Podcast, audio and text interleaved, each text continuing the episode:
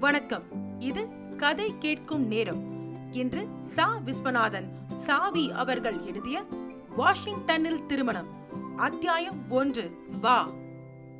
கதையை உங்களுக்காக வாசிப்பது ராரா. அமெரிக்காவில் உள்ள மிஸ்ஸஸ் ராக்ஃபெல்லரின் நாத்தனார் பெண் லோரிட்டாவும் நியூயார்க் நகரில் உள்ள யுனெஸ்கோ ஸ்தாபனத்தில் பணிபுரியும் மிஸ்ஸஸ் மூர்த்தியின் மகள் வசந்தாவும் கலாசாலை தோழிகள் இணைப்பிரியா சிநேகிதிகள். கீழே தடுக்கி விழுவதாயிருந்தால் கூட இருவரும் சேர்ந்தாற்போல் பேசி வைத்துக் கொண்டுதான் விழுவார்கள். வசந்தாவுக்கு சாக்லேட் என்றால் உயிர் லோரிட்டாவுக்கு கமர்கட் என்றால் life. Kamarkat very nice I like it very much English name போலவே இருக்கிறது? என்று சொல்லி சொல்லி மகிழ்ந்து போவாள் லோரிட்டா. வசந்தா கும்பகோணத்தில் உள்ள தன் பெரியப்பாவுக்கு லெட்டர் எழுதி டின் டின்னாக கமறுகட்டுகளை நியூயார்க்குக்கு தருவித்து லோரிட்டாவிடம் கொடுப்பாள். அந்த பைத்தியக்கார பெண் ஆசையோடு கமர்கட்டுகளை வாங்கி தின்றுவிட்டு வசந்தாவுக்கு விலை உயர்ந்த சாக்லேட்டுகளாக வாங்கி கொடுத்து கொண்டிருப்பாள்.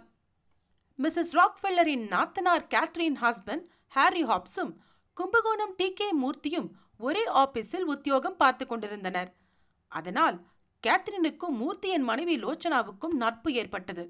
அந்த நட்பு நாலொரு ட்ரெஸ்ஸும் பொழுதொரு பவுடருமாக வளர்ந்து கொண்டிருந்தது. ஒரு சமயம் கேத்ரினின் நாய் இறந்து போன போது மிஸ்ஸஸ் மூர்த்தி மூன்று நாள் தீட்டு காத்தாள். அதே போலவே மிஸ்ஸஸ் மூர்த்தியின் பனாரஸ் பட்டுப்புடவை சாயம் போய்விட்டது என்பதை அறிந்த கேத்ரின் துக்கம் விசாரிக்க வந்தாள். மிஸ்ஸஸ் மூர்த்தி அடிக்கடி மெட்ராஸ் ஸ்டேட்டின் அழகு பற்றி கேத்ரினிடம் அலந்து விடுவாள். எங்கள் தென்னிந்தியாவில் தென்னை மரங்கள் ரொம்ப வசதி.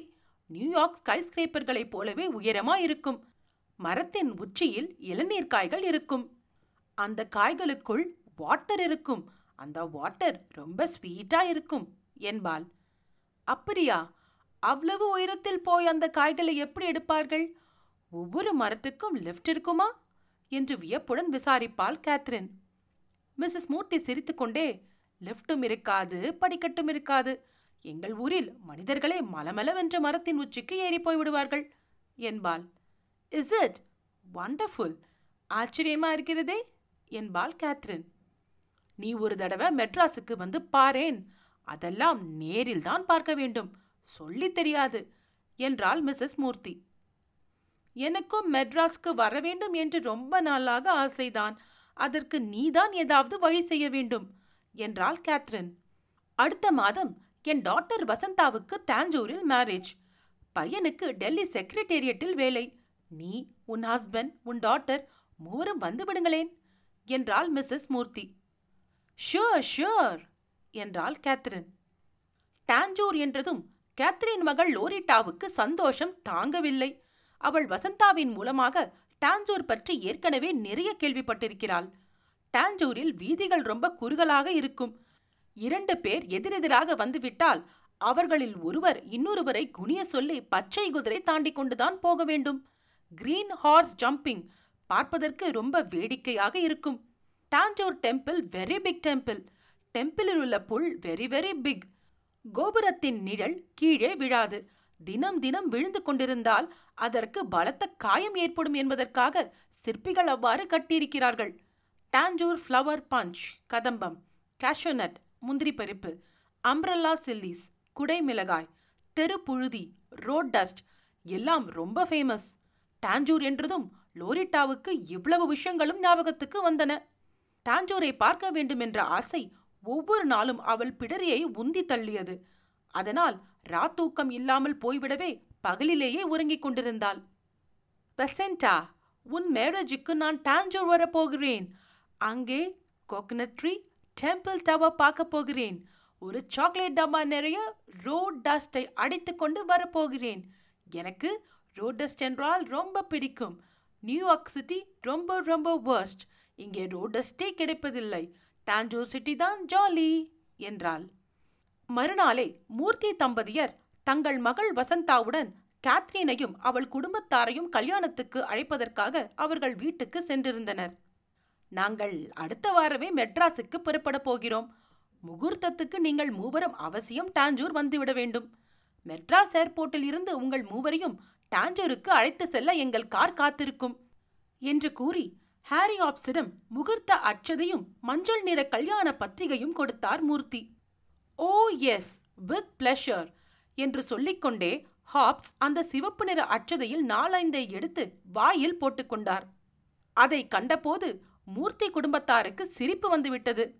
அச்சதையை தின்னக்கூடாது. அது மங்களகரமான சின்னம். அதை எங்கேயாவது கண்ணில் படுகிற இடமாக ஓரிடத்தில் வைத்திருக்க வேண்டும். அப்போதுதான் அதை பார்க்கும் போதெல்லாம் கல்யாணம் என்கிற ஞாபகம் வரும். முகூர்த்தத்துக்கு போக வேண்டும் என்பதை அது நினைவுபடுத்தி கொண்டிருக்கும் என்றார் Murthy. Oh very good idea என்றார் ஹாரி ஹாப்ஸ். மிஸ்ஸஸ் மூர்த்தி குங்கும பரணியில் வைத்திருந்த குங்குமத்தை கேத்ரினிடம் நீட்டினாள். கேத்ரின் அதை எடுத்து நெற்றியில் இட்டுக்கொண்டாள் வசந்தா ஜரிகை போட்ட பட்டுப் பாவாடையும் தாவணியும் அணிந்து அட்ராக்டிவா இருந்தாள். லோரிட்டாவுக்கு அந்த பாவாடையும் தாவணியும் ரொம்ப பிடித்திருந்தன. தான் அதை அணிந்து கொள்ள வேண்டும் என்று பிரியப்பட்டாள். லைஃப் தோழி லைக் பண்ணும்போது வசந்தா சும்மா இருப்பாளா? தன்னுடைய பாவாடையும் தாவணியும் அவளிடம் கொடுத்து கட்டிக்கொள்ள சொன்னாள். பதிலுக்கு லோரிட்டாவின் கவனை வாங்கித்தான் அணிந்து கொண்டாள். பாவாடை தாவணி அணிந்து வந்த லோரிட்டாவுக்கு வசந்தா சவுரி வைத்து பின்னி பிச்சோடா போட்டு நெற்றியில் குங்குமத்தை இட்டாள். உன்னை பார்த்தால் வெள்ளைக்கார பெண்ணாகவே தோன்றவில்லை. நீதான் கல்யாணத்தில் எனக்கு தோழியாக இருக்க வேண்டும் என்றாள் வசந்தா. நான் தோழியாக இருக்க வேண்டுமென்றால் நாளொன்றுக்கு ஒரு பாஸ்கெட் கமர்கட் தர வேண்டும் எனக்கு என்றாள் லோரிட்டா. கமர்கட் என்ன? நல்ல கமராத கட்டாகவே வாங்கித் தருகிறேன் என்றாள் வசந்தா. லோரிட்டாவுக்கு தோழி என்று சொல்லத் தெரியவில்லை. ழி என்ற எழுத்தை அவளால் உச்சரிக்க முடியவில்லை ஆகையால் தோழி தோழி என்றே சொல்லிக் கொண்டிருந்தாள். ஒரு நாள் முழுவதும் வசந்தா லோரிட்டாவின் வீட்டில் தங்கி ழா ழா ழி ழி கற்றுக் கொடுத்தும் அவளுக்கு தோழி என்று சொல்லத் தெரியாமல் போகவே எனக்கு நீ தோழியாகவே இருந்துடு பரவாயில்லை எனக்கு லீ சொல்ல வரும். ஆகையால் நான் உன்னை தோழி என்றே கூப்பிடுகிறேன் என்றாள். டான்ஜூரில் போர் அடித்தால் என்ன செய்கிறது வசந்தா? என்று கேட்டாள் லோரிட்டா. நாம் இருவரும் சோழி வைத்துக்கொண்டு பல்லாங்குழி ஆடலாம் என்றாள் வசந்தா. ஓ சோழி பல்லாங்குழி. எனக்கு அது வராது. சரி சரி ழா வராத விளையாட்டாக பார்த்து உனக்கு சொல்லித் தருகிறேன். கவலைப்படாதே என்றாள் வசந்தா. டி கே மூர்த்தி அவர் மனைவி லோச்சனா மகள் வசந்தா மூவரும் அடுத்த வாரமே இந்தியாவுக்கு புறப்பட்டு விட்டார்கள். ஹாரி ஹாப்ஸ் கேத்ரின் லோரிட்டா மூவரும் நியூயார்க் விமான கூடத்துக்கு வந்து அவர்களை வழி அனுப்பி வைத்தார்கள். அப்புறம் பத்து நாட்கள் கழித்து ஹாப்ஸ் தம்பதியரும் அவர் மகளும் கல்யாணத்துக்கு வந்து சேர்ந்தார்கள். டாஞ்சூரில் நாலு நாள் கல்யாணம் தடபுடல் பட்டது. ஹாப்ஸ் குடும்பத்தாருக்கு தனி ஜாக ஏற்பாடு செய்யப்பட்டிருந்தது. நாலு நாளும் கேத்ரின் கவுன் அணியவில்லை பதினெட்டு முழம் பட்டுப்புடவைதான். லோரிட்டாவுக்கு பாவடை தாவணிதான். ஹாப்ஸுக்கு வேஷ்டி அங்கவஸ்திரம்தான். நீளமான அந்த பட்டுப்புடவையை கேத்ரினுக்கு கொசுவம் வைத்து கட்டி விடுவதற்குள் வசந்தாவின் அத்தைக்கு பெரும்பாடாகிவிட்டது அதை கட்டிக்கொண்டே கேத்ரின் நடக்கத் தெரியாமல் தடுக்கி தடுக்கி விழவே வீல் சேர் வரவைத்து போலியோ பேஷண்ட் போல் அதில் உட்கார்ந்தபடியே அங்கங்கு போய்க் கொண்டிருந்தாள். எல்லா பெண்களும் அவளை கேத்ரின் மாமி காப்பி சாப்பிட்டீர்களா? நியூயார்க் மாமி மஞ்சள் பூசிக் கொளுத்தீர்களா?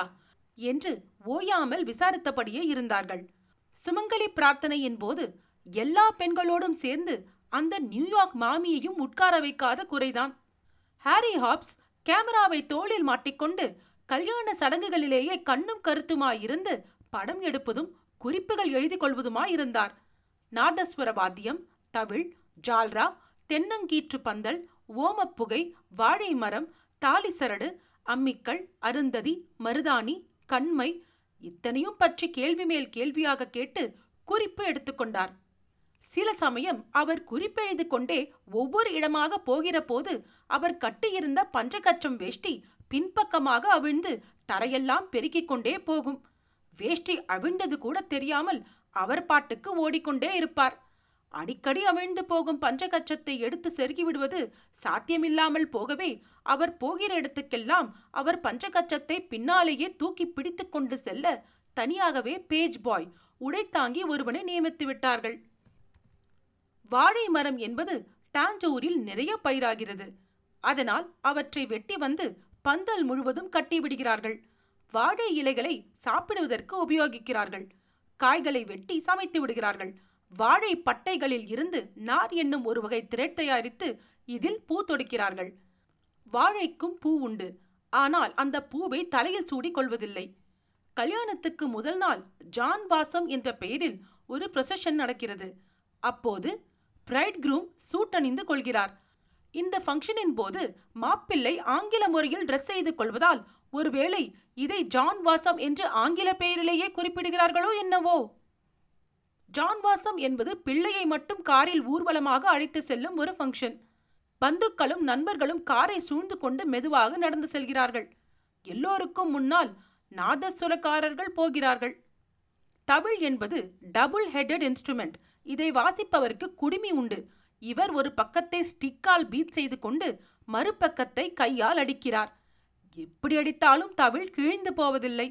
தாலி கட்டும் நேரத்தில் சிலர் ஆள்காட்டி விரலை வேகமாக ஆட்டி இவரை பயமுறுத்துகிறார்கள். உடனே தவிழ்காரர் பயந்து டம டம என்று தவிலை கொட்டி முழுக்கிறார். அப்போது இவருடைய குடுமி அவிழ்ந்து போகிறது. உடனே வாசிப்பை நிறுத்திவிட்டு குடுமியை கட்டிக்கொள்கிறார். இவருக்கு குடுமி கட்டுவதற்கென்று தனி ஆசாமி போட வேண்டும். மணப்பெண் என்பவள் தலையை குனிந்தபடி எந்நேரமும் தரையை பார்த்தபடியே இருக்கிறாள். அவள் எதையோ தொலைத்து விட்டு தேடிக்கொண்டிருப்பவள் போல் தோன்றுகிறது. இதனால் போட்டோவில் அவள் முகம் சரியாக விழுவதில்லை. மணமகனுக்கும் மணப்பெண்ணுக்கும் முன்னால் ஹோமம் செய்யப்படுகிறது. சமித்து எனப்படும் குச்சிகளில் நெய்யை ஊற்றி ஸ்மோக் உண்டாக்குவதற்கு ஓமம் என்கிறார்கள். நெய்யை ஓமத்தில் கொட்டி வீணாக்குவது நேருஜிக்கு பிடிக்கவில்லை. எனக்கு நெய்யே பிடிக்கவில்லை. இந்த ஸ்மோக் சுற்றி உட்கார்ந்திருப்பவர்களின் கண்ணில் புகுந்து எரிச்சலை உண்டாக்குகிறது. கல்யாண மண்டபத்தில் ஓமம் நடக்கிற முற்றத்தில் தொழிற்சாலையில் உள்ளது போல் ஒரு புகைப்போக்கி கட்டி புகையை மேலே அனுப்புவதற்கு ஏற்பாடு செய்ய வேண்டும். மணப்பெண் தாலி கட்டிக்கொள்வதற்கு முன்னால் கூரை சேலை கட்டிக்கொள்கிறாள் ஆங்கிலத்தில் இதை ரூப் சாரி என்று கூறலாம். மணப்பந்தலில் எல்லோரும் சப்பனம் போட்டுக்கொண்டு மணிக்கணக்கில் உட்கார்ந்திருக்கிறார்கள். இவர்களுக்கெல்லாம் தட்சணை என்கிற பூரி வழங்கப்படுகிறது. அதாவது ஒரு ரூபாய் இரண்டு ரூபாய் டிப்ஸ் தரப்படுகிறது. இந்தியாவில் வேலை செய்யாமல் சும்மா உட்கார்ந்து கொண்டிருப்பவர்களுக்கெல்லாம் பணம் தருகிறார்கள். இது கொஞ்சம் கண்டிக்கத்தக்கது. ஆனாலும் சப்பனம் போட்டு உட்காரும் கலையில் இந்தியர்கள் வல்லவர்களாகியிருக்கிறார்கள். இவ்வளவு நேரமாக மனப்பந்தலில் உட்கார்ந்திருப்பவர்கள் உடனே சாப்பாட்டுக்கும் அதே போஸில்தான் உட்கார்கிறார்கள். இது எப்படித்தான் அவர்களால் முடிகிறதோ தெரியவில்லை. இப்படி சம்பனம் போட்டு உட்கார்ந்து கொண்டிருப்பதற்காக அவர்களுக்கு இரண்டு ரூபாயும் கொடுக்கலாம் இருநூறு டாலரும் கொடுக்கலாம். பந்தலில் கூடியிருப்பவர்கள் எந்நேரமும் சலசலவென்று பேசிக் கொண்டிருக்கிறார்கள்.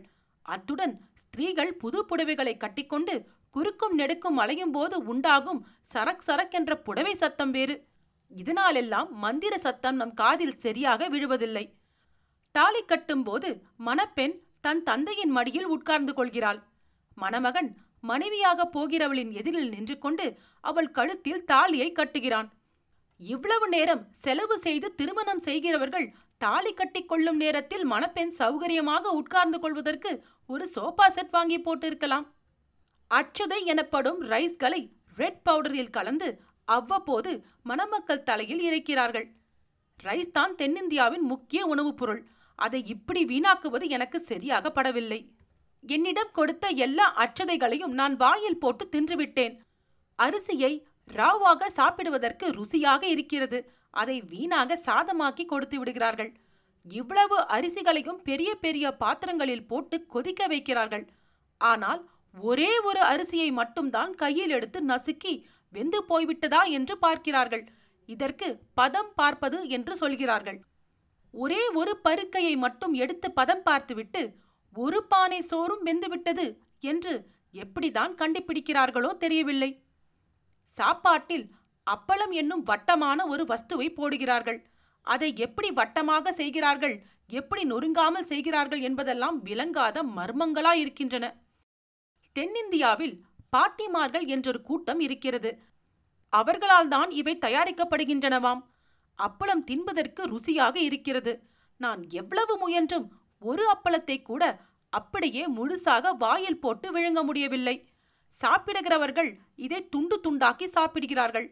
அப்பளத்தை உடைக்கும்போது மிகவும் வருத்தமாக இருக்கிறது. ஏனெனில் துண்டுகளாக உடைத்து சாப்பிடுவதென்றால் அவ்வளவு பிரயாசைப்பட்டு வட்டமாக செய்திருக்க வேண்டியதில்லை அல்லவா? இன்னும் ஜவ்வரிசி பாயாசம் காரா பூந்தி பருப்பு தேங்காய் ஜாங்கிரி இட்லி கைமுறுக்கு இவை பற்றி புரிந்து கொள்வதே கடினமாயிருந்தது. இதெல்லாம் ஹாரி ஹாப்ஸ் எழுதி வைத்திருந்த குறிப்புகளில் ஒரு பகுதிதான். நாலு நாள் கல்யாணத்தையும் பார்த்து கழித்த பிறகு ஹாப்ஸ் தம்பதியர் தஞ்சாவூர் பெரிய கோயிலையும் கண்டு மகிழ்ந்துவிட்டு அமெரிக்காவுக்கு புறப்பட்டார்கள். அவர்களுக்கு ஒரு பாஸ்கெட் நிறைய சீர்முறுக்கு அதிரசம் தேன்குழல் முதலிய கல்யாண பட்சணங்களை கொடுத்து அனுப்பினாள் லோச்சனா. அன்றைய விமானத்திலேயே ஆரியாப்ஸ் தம்பதியரும் லோரிட்டாவும் நியூயார்க் திரும்பி சென்றனர். மிஸ்ஸஸ் ராக்ஃபெல்லரிடம் டாஞ்சூரில் தாங்கள் கண்ட கல்யாண விமர்சைகளை பற்றி ஒரு டீட்டெயில் கூட விடாமல் நாலு நாள் மூச்சு விடாமல் சொல்லி தீர்த்தார்கள். ஹாரியாப்ஸ் தாம் எடுத்து சென்ற புகைப்படங்களையும் குறிப்புகளையும் காட்டினார். அவற்றையெல்லாம் கேட்க கேட்க படிக்க படிக்க பார்க்க பார்க்க மிஸ்ஸஸ் ராக்ஃபெல்லருக்கு ஒரே வியப்பாக இருந்தது. உடனேயே தென்னிந்தியர் கல்யாணம் ஒன்றை பார்க்க வேண்டும் போல் ஆசை ஏற்பட்டது. அவ்வளவுதான். அமெரிக்காவில் ஒரு தென்னிந்திய திருமணம் நடத்துவதற்கு உடனே ஏற்பாடு செய்யுங்கள் என்று தம்முடைய கணவரிடம் கேட்டுக்கொண்டார் அந்த சீமாட்டி. ஆமாம் நாங்கள் எவ்வளவுதான் வர்ணித்தாலும் அதையெல்லாம் உங்களால் புரிந்து கொள்ள முடியாது. தென்னிந்தியாவில் இருந்து ஒரு கல்யாண பார்ட்டியை வரவழைத்து கல்யாணத்தை இங்கேயே நடத்தி பார்த்தால்தான் எல்லாவற்றையும் விவரமாக தெரிந்து கொள்ள முடியும் என்றார் Hobbs. All right very good idea என்றார் ராக்ஃபெல்லர். உடனே மிஸ்ஸஸ் ராக்ஃபெல்லர் புதுடெல்லியில் உள்ள தன் சிநேகிதியை ட்ரங்க் டெலிபோனில் அழைத்து அமெரிக்காவில் தென்னிந்திய திருமணம் ஒன்று நடத்துவதற்கு ஏற்பாடு செய்ய வேண்டும். அதற்காக எவ்வளவு செலவானாலும் சரி என்றாள். வாஷிங்டனில் திருமணம். அத்தியாயம் ஒன்று. வா. கேட்டதற்கு நன்றி. அடுத்த பகுதியில் உங்களை மீண்டும் சந்திக்கிறேன். நன்றி ராரா.